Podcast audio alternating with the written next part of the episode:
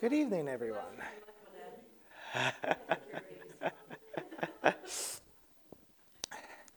so, for the last, actually, about six months, we were looking at a series on prayer. And last week, we finished that up. So, on Wednesday nights, our goal here is to focus on prayer and witnessing and just equipping us to be ready to um, to teach and who uh, sometimes you need to preach and also to pray um, just so we're doing what the Lord has left us here to do. Um, so, with the ending of the prayer series last week, we're going to start a, a, new series tonight, um, a new study that actually was um, written by, well, um, brother Doug Hammett, um, probably 20 plus years ago. Um, now, I remember the, I was looking up the recordings of this study, and uh, the first time it was preached was back in 98. Um, and then it was re- retaught a couple years ago by Pastor Roland Hammett um, there in Emmaus. But what we're going to do is look at this um, study called Salvation Bible Basics over, well, it's designed to be a four week Bible study, uh, one hour each study. I think what we're going to take is probably about half a study over the next um, several weeks. Um, so, Lord willing, the next eight weeks. And we're going to look at this study. Now, there's two perspectives on this um, Bible study. The one we're going to look at tonight and moving forward is the perspective of the teacher of the study. That's the way this book uh, that I have is written um, from Brother Doug's perspective and why he wrote this study and how to actually teach it and the perspective that the teacher needs to have um, while doing this study. If you want the other perspective of actually doing the study, there is a recording um, that I could get to you, either video or audio, of actually pre. It's almost like preaching through this, or how you would actually do it yourself. Now, um, I've I've taught this study before to an unsaved person, and um, and that's the goal of this study is to if someone who's unsaved um, or seeking someone who might actually be saved but they don't understand a lot about the bible this is a very base study that i mean it's called salvation bible basics. Um, we're not going to get into the splitting hairs as we were talking about uh, on on sunday but it does go through, uh, the study goes through some of the, well, the basic salvation um, elements that the Bible teaches. And just to get to the point of bringing someone to the point of realizing, okay, have you made a decision for Christ or have you not? That's, that's the conclusion of the fourth study, uh, we'll, and we'll get there in a couple of weeks.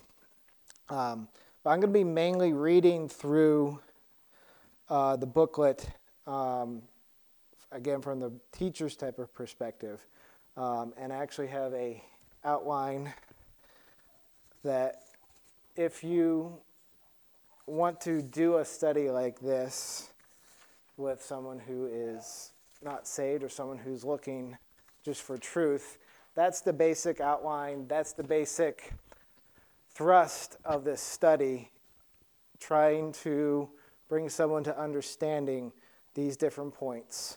Um, just seeing what, what God says about you or about someone who's lost.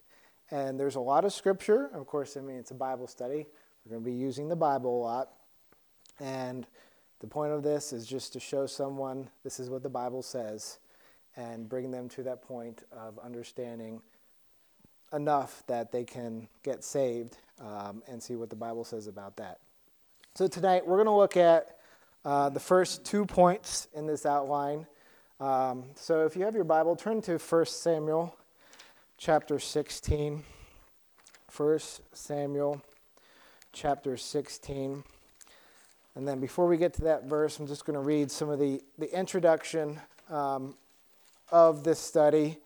And I've already touched on a couple of these points, but I'm just going to read that here. Uh, and again, this is from the perspective of uh, Doug Hammett. Now, when Pastor and I were talking about this study on Sunday, um, it was interesting the point he made. Like, Doug Hammett came from a Catholic background. So he has that perspective when he taught this, like um, coming from that background. He now has been a missionary in Africa for over 10 years, maybe 12 years, uh, pushing 12 years now and some of his newer Bible study materials, and we might get to those after this study.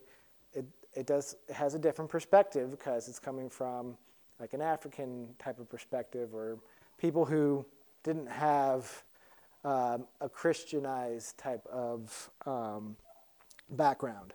Um, but with that said, this perspective from this Bible study is probably more of an American Christianized perspective, and that's why it would be uh, applicable for us um, here today. So I'll just get into the introduction here. Often, when people pick up the Bible and try to read it, they can't understand it. The Bible tells us in 1 Corinthians chapter 2 that people who do not know Christ as their Savior will not be able to understand the Bible because they do not know the author. They can, cannot know the book. The Bible just cannot make sense to them. I remember the first time I got interested in the Bible. It was before I was a child of God. I had heard about the Bible, so I decided I would read it.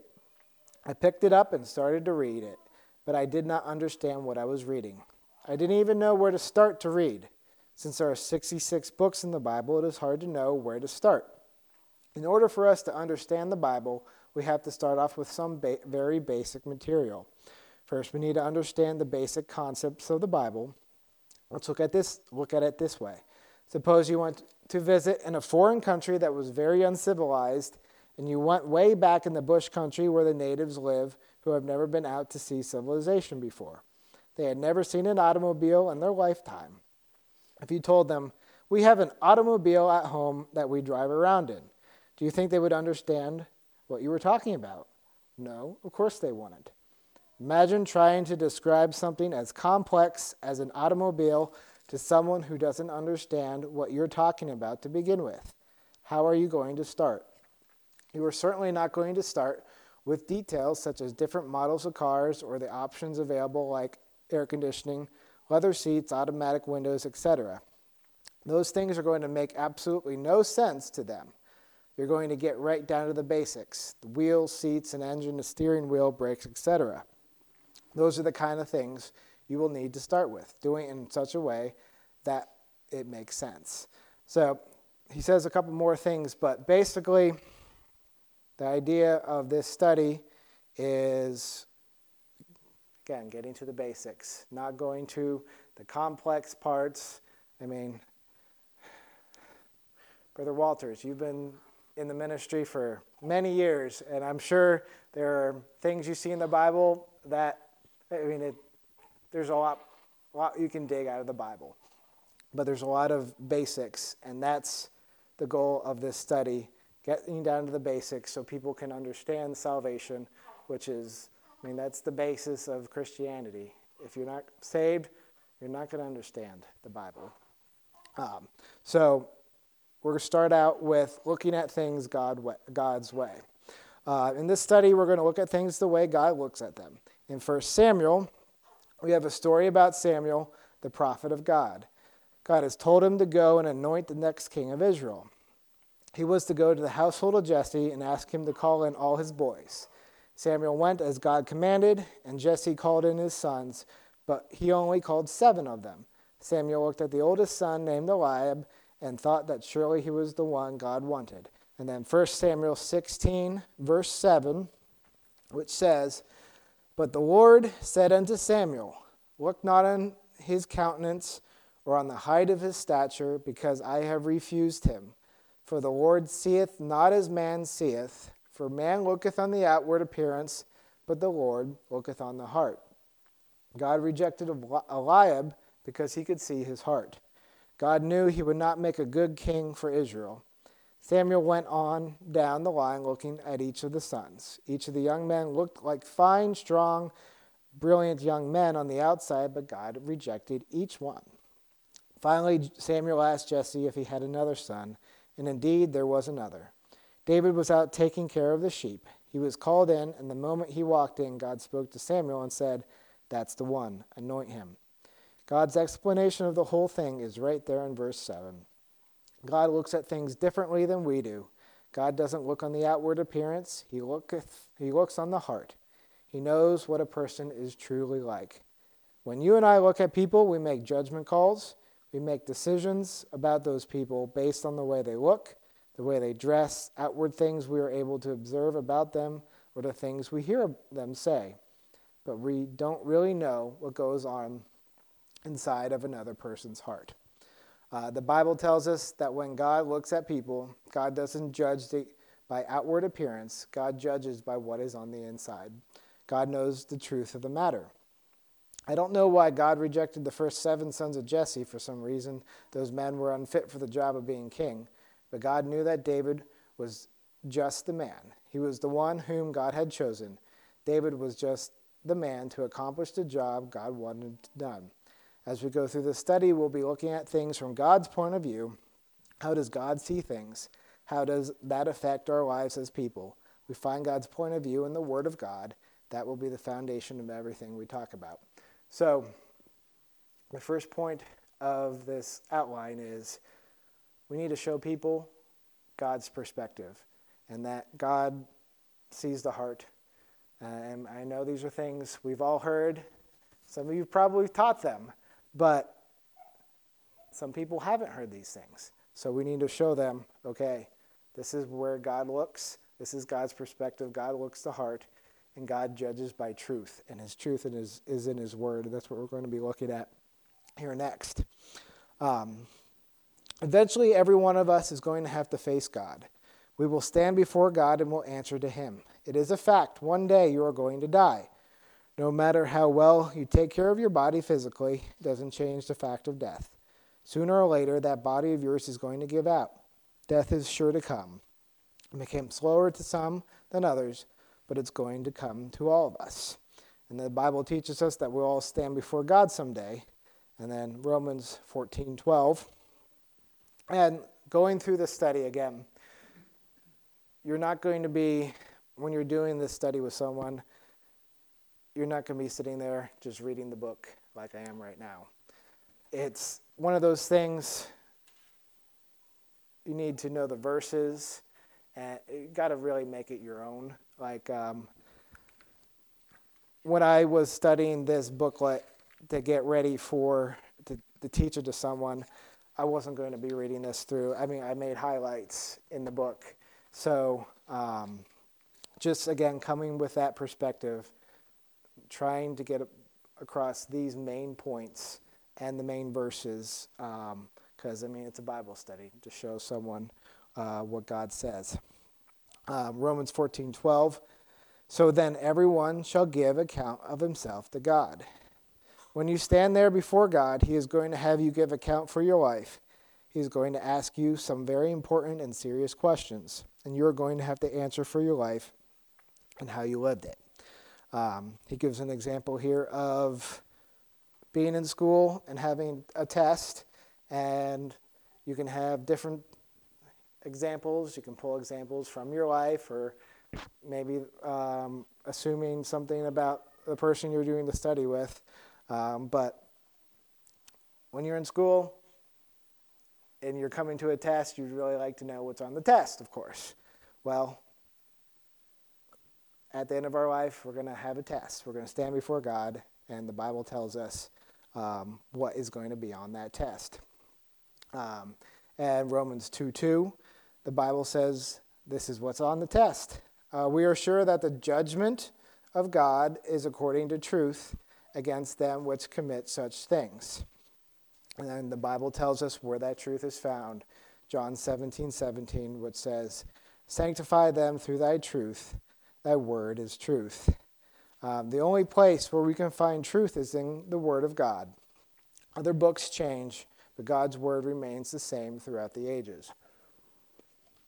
Um, one thing going through this study, it's like, okay, we've looked at apologetics here on Wednesday nights.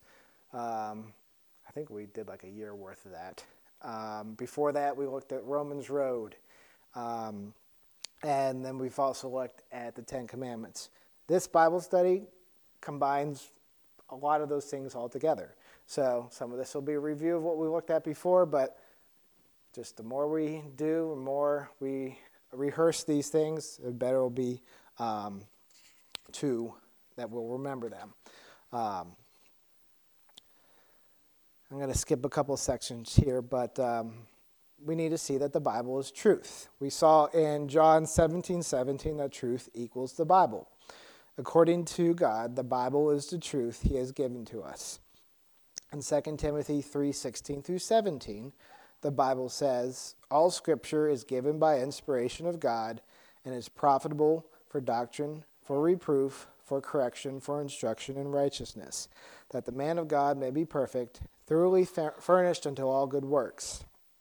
The Bible claims that the scriptures, another word for the Bible, were given by inspiration of God. And the word inspiration means God breathed. Um, as he was writing, he says, The words I speak are Doug breathed. The words I'm speaking right now are Andy breathed, etc. We, un- we all understand that. The Bible is God's words. God breathed them. And 2 Peter 1:21, the Bible says, "For the prophecy came not in old time by the will of man, but holy men of God spake as they were moved by the Holy Ghost." And again, these are verses that we've heard a lot. We know these verses, but not everyone has heard these verses, so we don't want to take these things for granted. Um, some people say the Bible was just written by men, but that's not what the Bible claims. Remember, we were trying to understand how God views things. God says the Bible didn't come by the will of men. A bunch of fellows didn't one day sit down and decide to invent a new book and start a religion. Sort of sounds like what Pastor was preaching on Sunday morning. The Bible wasn't created in the mind of some prophets who wanted to have a book named after, after them. Um, I mean, some of those things that the prophets wrote, uh, I wouldn't want to have recorded that, but God had them write that. The Bible says these men didn't do this by their own will, but they wrote these things by the will of God as they were moved, as the Holy Spirit of God carried them along. Now, again, I'm going through some of these things kind of fast because we know these things, we've heard these things most of our lives, but again, the point of this Bible study is to point people to Christ. They might not have ever heard these things, so they might have questions. They might have they might be confused. You might have to park on a certain spot. So you have to be kind of flexible sometimes with doing this study. Um, but again, we're just getting to the truth. The Bible is truth. And then here's the point uh, getting into some um, apologetics. Um, consider the facts the Bible is made up of 66 books. Literally, we could say that the Bible is like a library of 66 books put together into one book. The Bible is written down by 40 different authors, um, 40 different men who lived over a period of time of about 1,600 years. Most of these men never ever met each other. Most of the men never even read the writings of the other authors. Yet when you put all 66 books together, they perfectly agree with one another. And I mean, that's just an astounding fact. I mean, it's God breathed. Like, there is no secular writing that can even hold a candle to what the Bible says and how perfect it is. And uh, of course, there's no contradiction from Genesis to Revelation. Um, and he says some more things about apologetics, but we need to know our Bible. We need to know some of these facts to present them. Um, and again, you might have to park on a section like this at one point when you're going through this study, depending on the background of the person there. Um, but we need to get a point uh, get across the point that the Bible is truth. Um, and then let's consider also the prophecies of the Bible, uh, of the Scripture. We looked at that when we look, went through uh, the study on uh, apologetics. If you need to go back, listen to those recordings, look back at the notes on that. There is there's many things that we can show people that the Bible is truth, and um, we need to get a point uh, across the point that the Bible is truth, because I mean that's what we're founding our faith on, um, and uh, of course, Second Peter one nineteen, the Bible says, "We have also a more sure word of prophecy." Um, Peter, who wrote the book of Second Peter, had seen Jesus transfigured on the mount with Moses and Elijah. It was a spectacular sight, quite a miracle. But he realized that the written word of God, again, going back, harkening back to Sunday morning, the written word of God is more powerful, more sure, more steadfast than seeing a vision or seeing a miracle. That is exactly how God views his word as truth. This truth, the Bible, is what will judge you and judge me one day. So, um, Tim, we start. We're going to be going over uh, the Salvation Bible basics uh, from Brother Doug um, over the next several weeks, and we're just looking at the first two points tonight. Um, that's actually where we're going to stop tonight.